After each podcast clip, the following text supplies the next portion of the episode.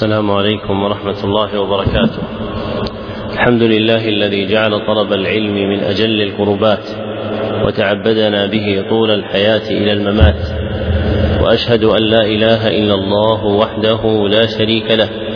وأشهد أن محمدا عبده ورسوله صلى الله عليه وسلم ما عقدت مجالس التعليم وعلى آله وصحبه الحائزين مراتب التقديم.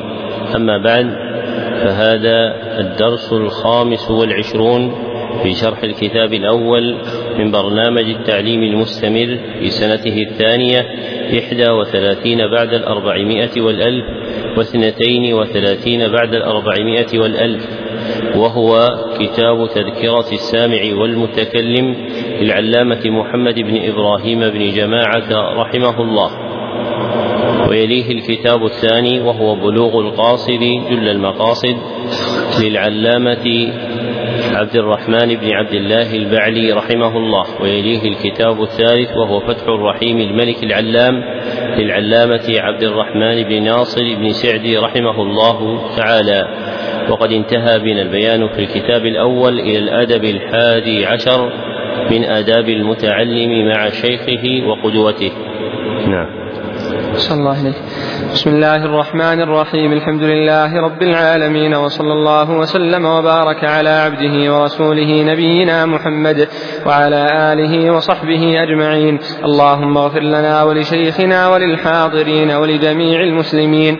قال المصنف رحمه الله تعالى الحادي عشر أن لا يسبق الشيخ إلى شرح مسألة أو جواب سؤال منه أو من غيره ولا يساوقه فيه ولا يظهر معرفته به أو إدراكه له قبل الشيخ فإن عرض الشيخ عليه ذلك ابتداء والتمسه منه فلا بأس. وينبغي أن لا يقطع على الشيخ كلامه أي كلام كان ولا يسابقه فيه ولا يساوقه بل يصبر حتى يفرغ الشيخ كلامه ثم يتكلم. بل يصبر حتى يفرغ, يفرغ الشيخ من كلامه.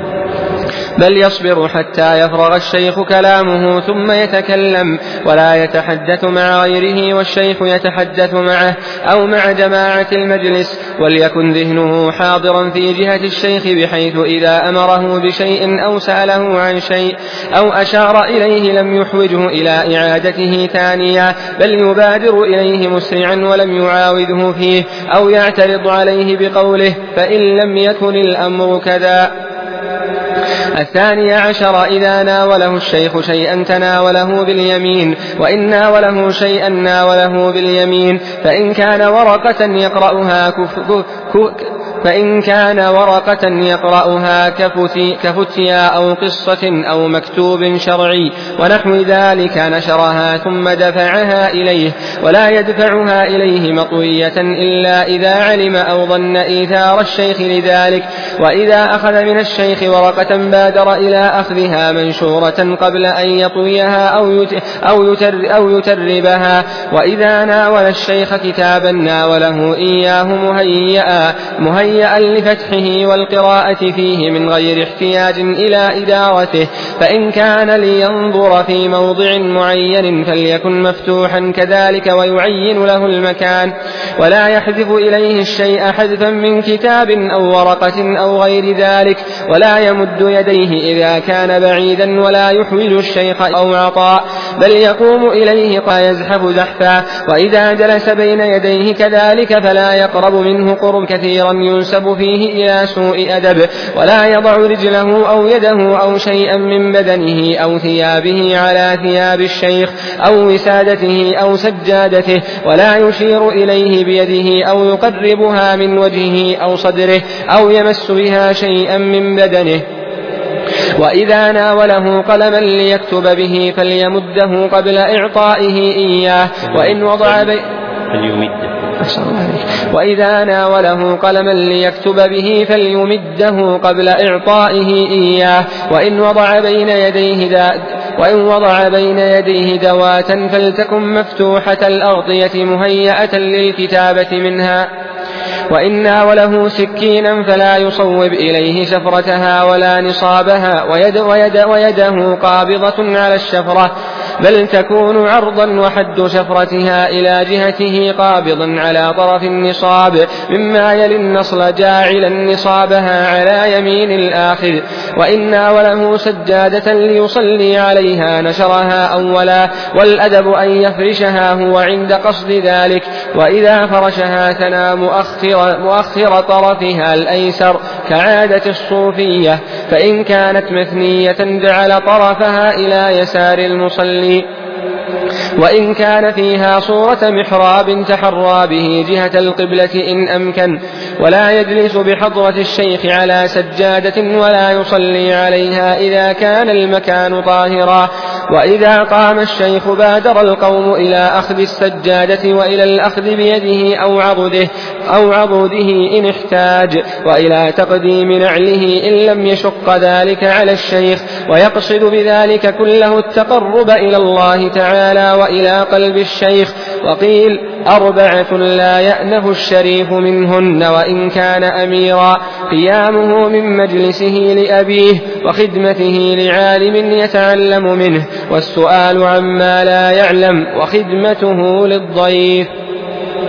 الثالث عشر إذا مشى, إذا مشى مع الشيخ فليكن أمامه بالليل ووراءه بالنهار. إلا أن يقتضي إلا أن يقتضي الحال خلاف ذلك. بزحمة أو غيرها ويتقدم عليه في المواطئ المجهولة الحال كوحل أو خوض أو المواطئ الخطرة ويحتري ويحترز من ترشيش ثياب الشيخ وإذا كان في زحمة صانه عنها ببدنه إما من قدامه أو من ورائه وإذا مشى أمامه التفت إليه بعد كل قليل فإن كان وحده أو الشيخ يكلمه حالة المشي وهما في ظل وهما في ظل فليكن عن يمينه وقيل عن يساره متقدما عليه قليلا لا ملتفتا إليه ويعرف الشيخ بمن يقرب منه أو قصده من الأعيان إن لم يعلم الشيخ به ولا يمشي إلى جانب الشيخ إلا لحاجة أو إشارة منه ويحترز من مزاحمته بكتفه أو بركابه إن كانا راكبين. وملاصقة ثيابه ويؤثره بجهة الظل في الصيف وبجهة الشمس في الشتاء وبجهة الجدار في الرصفانات ونحوها وبالجهة التي لا تقرع الشمس فيها وجهه إذا التفت إليه. ولا يمشي بين الشيخ وبين من يحدثه ويتأخر عنهما إذا تحدثا أو يتقدم. ولا يقرب ولا يستمع ولا يلتفت. فإن أدخلاه في الحديث فليأت من جانب آخر ولا يشق بينهما. وإذا مشى مع الشيخ اثنان فاكتنفاه فقد رجح بعضهم أن يكون أكبرهما عن يمينه. وإن لم يكتنفاه تقدم أكبرهما وتأخر أصغرهما.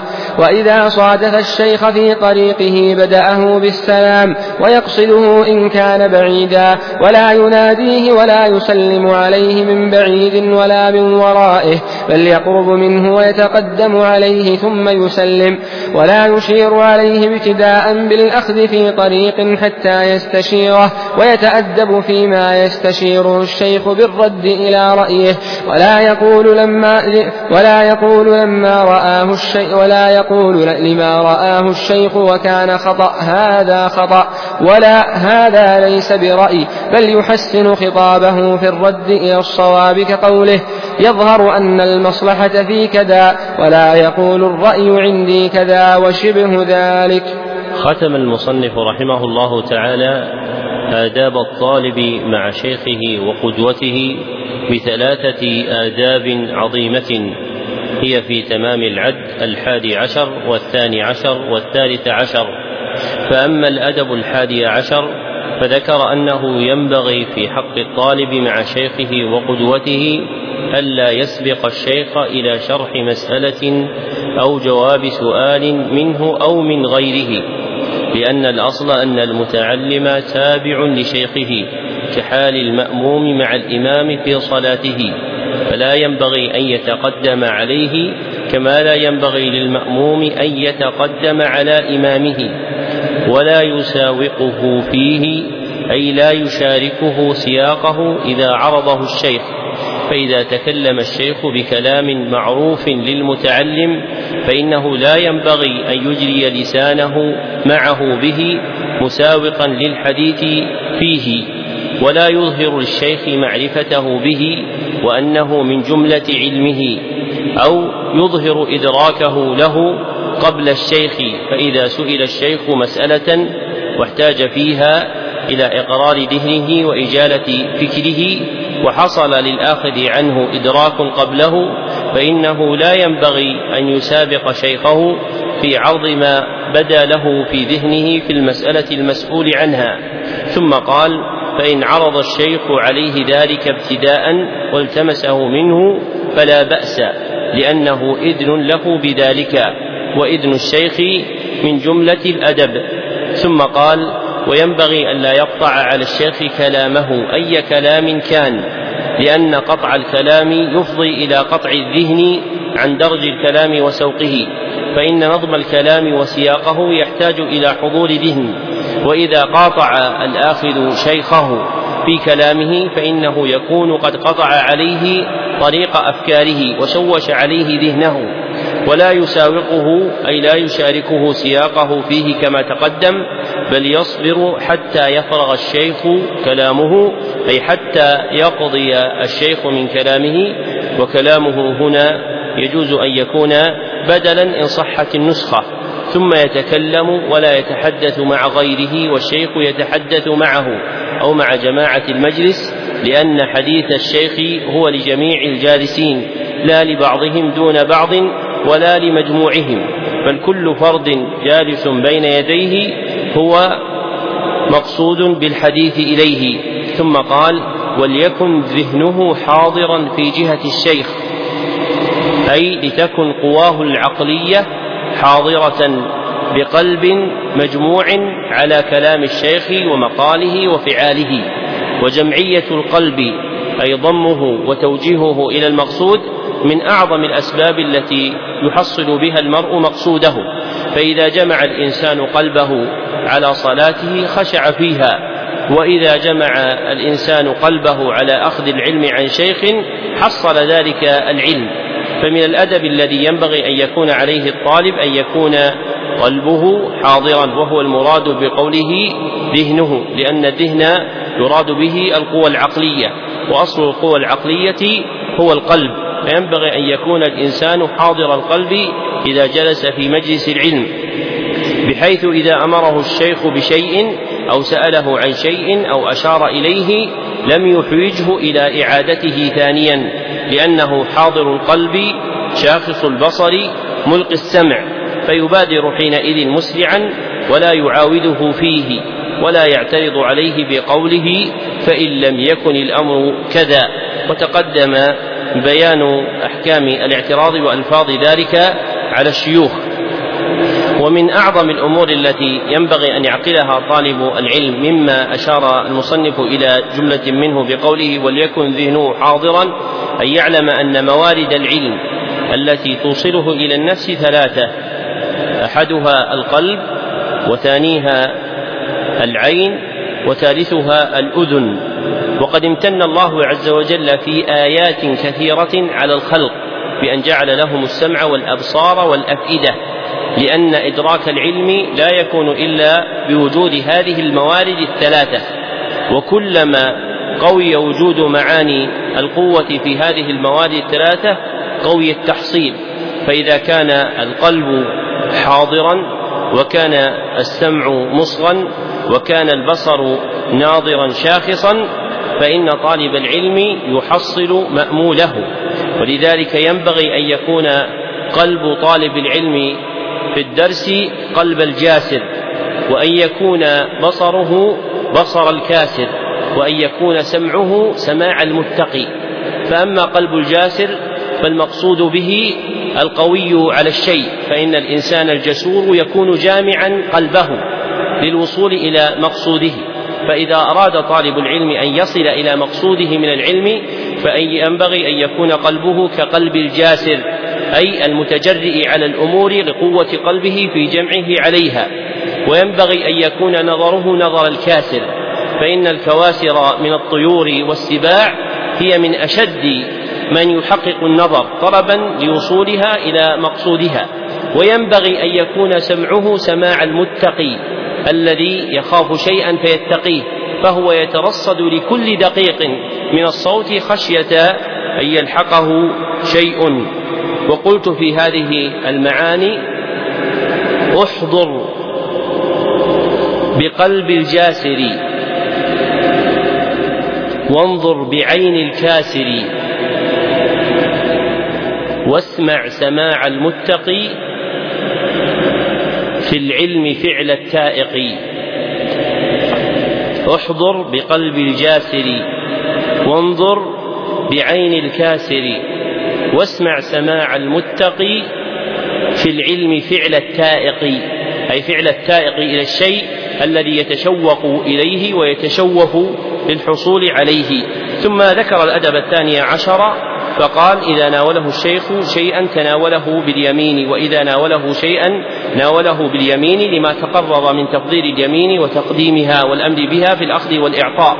فإن كان ورقة يقرأها كفتية أو قصة أو مكتوب شرعي ونحو ذلك نشرها ثم دفعها إليه ولا يدفعها إليه مطوية إلا إذا علم أو ظن إيثار الشيخ لذلك. فإن نشرها تهيئة لها. ومن حسن الأدب أن يهيئ الطالب لشيخه ما يحتاج من فتية أو قصة أو مكتوب شرعي أو غير ذلك.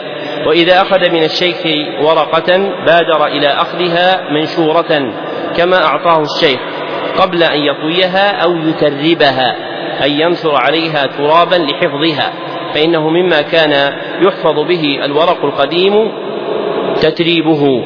وإذا ناول الشيخ كتابا ناوله إياه مهيئا لفتحه والقراءة فيه من غير احتياج إلى إدارته أي تحريكه ليصل إلى المقصود بل يكون المقصود مبينا للشيخ مظهرا من الكتاب فإن كان لينظر في موضع معين فليكن مفتوحا كذلك ويعين له المكان إما بإشارة بإصبعه أو بأن يضع إشارة بقلمه على الكلام المقصود ولا يحذف إليه الشيء حذفا أي لا يلقي إليه الشيء من كتاب أو ورقة إلقاء. وأسوأ ذلك إذا كان إلقاؤه إليه على الأرض فإن هذا سوء أدب عظيم. وقد دخل إسحاق بن راهويه على الإمام أحمد وفي يده كتاب فألقاه إسحاق رحمه الله فغضب الإمام أحمد وقال أهكذا يفعل بكلام الأبرار فلا ينبغي حذفه إليه سواء في حجره وأسوأ من ذلك إلقاؤه في الأرض بين يديه ولا يمد يديه إذا كان بعيدا عنه ولا يحوج الشيخ إلى مد يده أيضا لأخذ منه أو عطاء بل يقوم إليه قائما ولا يزحف زحفا تعظيما لشيخه وإذا جلس بين يديه كذلك فلا يقرب منه قربا كثيرا. ينسب فيه إلى سوء الأدب لأن أحق الناس بإفساح المجلس له هو شيخك الذي تتعلم منه وقربك الشديد منه ربما ضايقه ولا يضع رجله أو يده أو شيئا من بدنه أو ثيابه على ثياب الشيخ أو وسادته أو سجادته لما فيه من التضييق عليه ولا يشير إليه بيده أو يقربها من وجهه أو صدره أو يمس بها شيئا من بدنه لأن ذلك مخالف للتعظيم. وإذا ناوله قلما ليكتب به فليمده قبل إعطائه إياه. أي ليضع عليه حبرا فإن المداد هو الحبر. وإن وضع بين يديه دواة وهي آلة الحبر فلتكن مفتوحة الأغطية مهيئة للكتابة منها. وإن ناوله سكينا وهي التي تستخدم حينئذ في قطع الأقلام فلا يصوب إليه شفرتها وهو رأسها القاطع منها ولا نصابها ويده قابضة على الشفرة أي آخر الشفرة وهي السكين الذي تمسك به فإن القاطع هو الذي يقع عليه اسم الشفرة وما وراءه يسمى نصابا فلا ينبغي أن يمد إليه الشفرة ولا أن يعكس ذلك فيقبض الشفرة ويمد إليه النصال. بل يجعلها عرضا ويعطيها إياه عرضا ويجعل حد شفرتها إلى جهته قابضا على طرف النصاب طرف النصاب مما يلي النصل أي القريب من آخر الشفرة القاطعة فيمسك السكين قريبا من متوسطها بعد آخر الشفرة في أول نصابها فإن هذا يسمى نصلا. ويجعل ذلك على يمين الآخر بحيث يأخذ الشيخ الشفرة من نصابها بيمينه.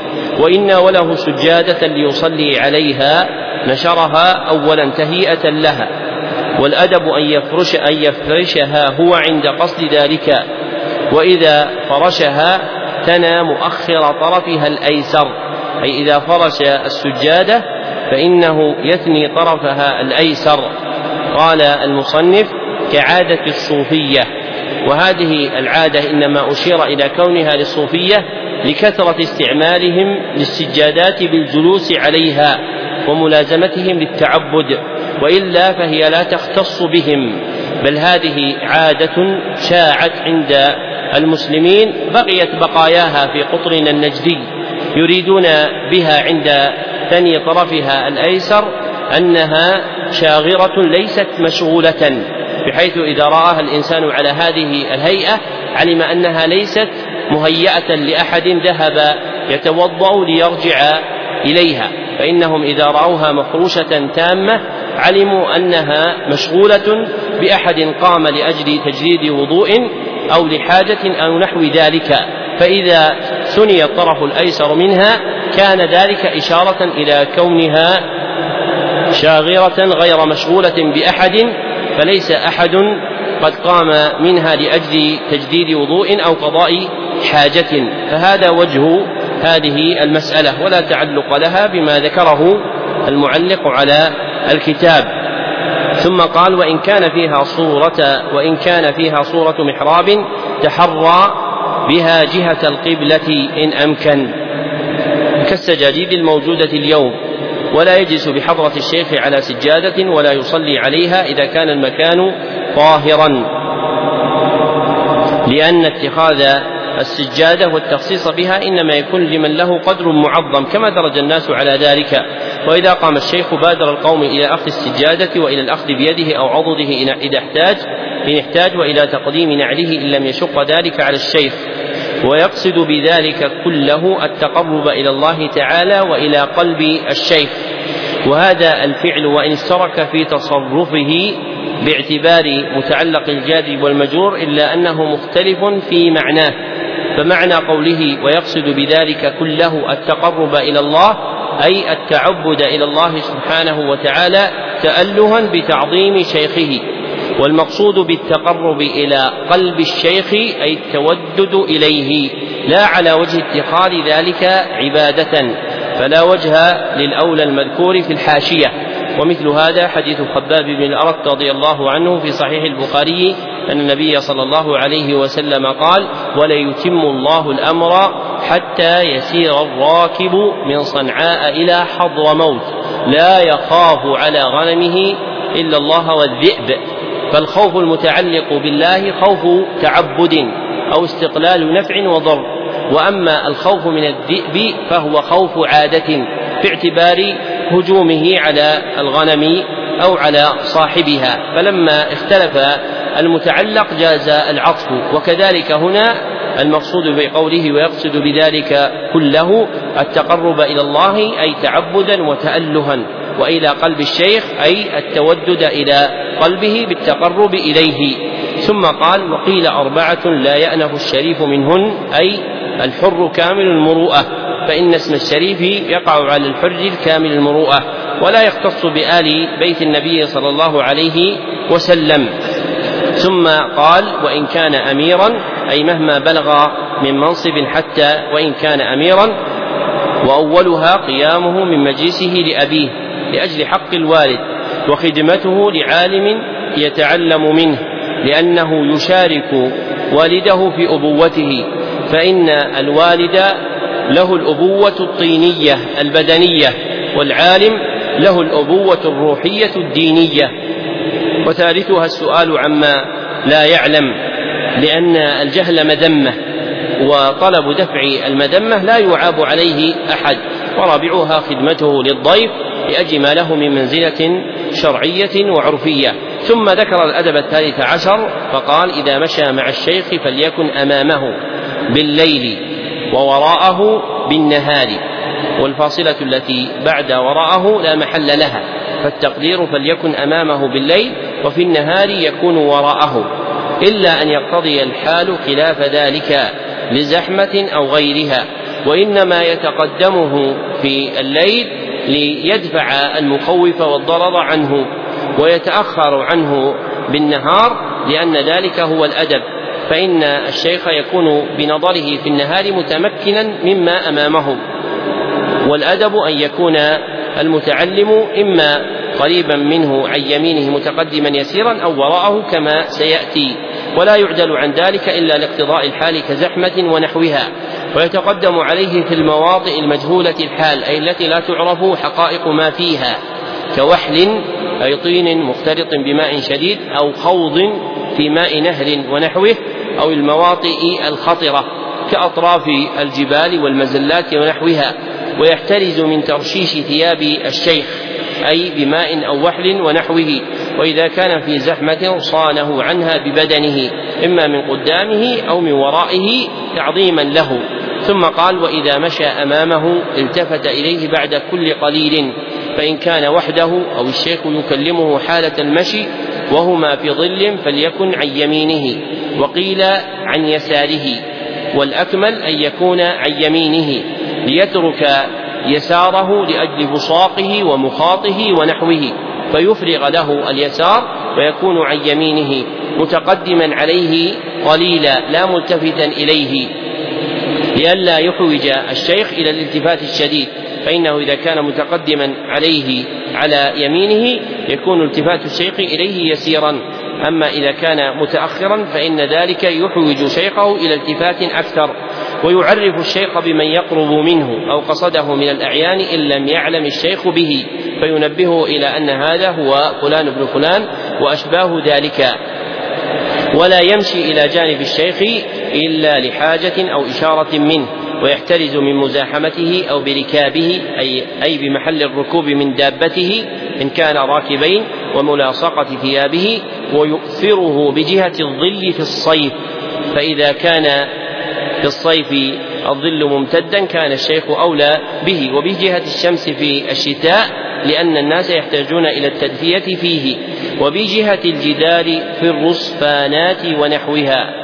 والرصفانات المراد بها المراد بها المراقي التي تكون على أطراف البيوت للصعود إلى بيت عال.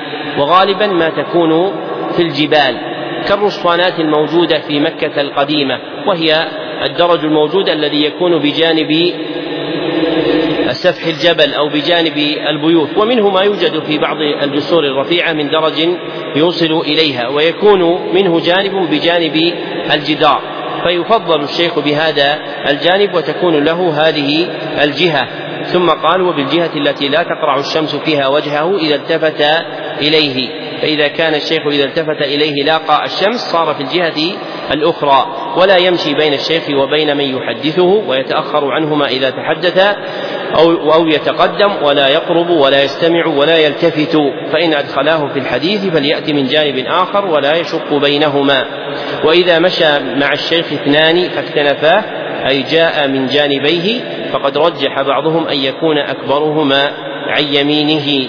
وإن لم يكتنفاه تقدم أكبرهما وتأخر أصغرهما. فإذا احتف به من الجهتين فإن الأكبر يكون في اليمين. وإن لم يكتنفاه فإن الأكبر يتقدم ويتأخر أصغرهما. ثم قال وإذا صادف الشيخ في طريقه بدأه بالسلام أي ألقى إليه السلام ويقصده إن كان بعيدا ولا يناديه ولا يسلم عليه من بعيد ولا من ورائه بل يقرب منه ويتقدم عليه ثم يسلم لأن رفع الصوت والضجيج من الأحوال التي لا تليق إلا بدهماء الخلق. وأما حملة العلم ونقلته فينبغي أن يكونوا على حال من السكينة والوقار والمناداه والتسليم من بعد هذا مما يخالف الوقار. إلا إن كان لا يستطيع أن يحضر إليه ورآه من بعيد فإنه يشير بيده. أما مع القدرة على الوصول إليه فإنه يأتي إليه ويسلم عليه. ولا يشير عليه ابتداء بالأخذ في طريق حتى يستشيره. أي إذا كان معه في طريق في حضر أو سفر فإنه لا يشير عليه بشيء منه حتى يستشيره الشيخ ويتأدب فيما يستشيره الشيخ بالرد إلى رأيه أي يقول هو ما ترون أو نحو ذلك. ولا يقول لما رآه الشيخ وكان خطأ هذا خطأ ولا هذا ليس برأي. بل يحسن خطابه في الرد إلى الصواب كقوله يظهر أن المصلحة في كذا وكذا أو أن الأفضل هو أن نفعل كذا وكذا. ولا يقول الرأي عندي كذا وشبه ذلك لما فيه من رؤية النفس وتعظيمها أمام شيخه. ولا ينبغي للإنسان أن يعظم نفسه أصلا بل المناسب لها الإجراء عليها والحق منها. فإن تعظيم النفس يؤذن بإهلاكها. وكثير من الخلق إنما هلكوا بتعظيم أنفسهم ومن أعظم حبائل الشيطان التي ينصبها للناس أنا ونحن وقلنا وأشباه هذه الكلمات التي يعظم الإنسان بها نفسه وربما لا يستحضر هذا المعنى لكنه إذا ألفها نفر من غيرها فإن ملازمة الشيء تنفر من ضده فتجد من الناس من يكثر من الإخبار عن نفسه بضمائر التعظيم. حتى إذا خطب بغيرها أنف من ذلك وغضب مع أنه غير حقيق إلا بمثل هذا لكن ملازمته لتعظيم نفسه جرته إلى مثل هذا. ولا ينبل إنسان في العلم حتى يحط على نفسه. فإن نجاسة النفس أعظم من نجاسة الحدث والخبث وطهارتها من نجاساتها الباطنة أعظم من طهارتها من نجاساتها الباطنة. وما سبق من سبق ولا أدرك من أدرك إلا بطهارة الباطن وتصحيح أحوال القلب والسلوك إلى الله سبحانه وتعالى. وبهذا ينتهي بيان هذه الآداب المتعلقة بأدب المتعلم مع شيخه وقدوته.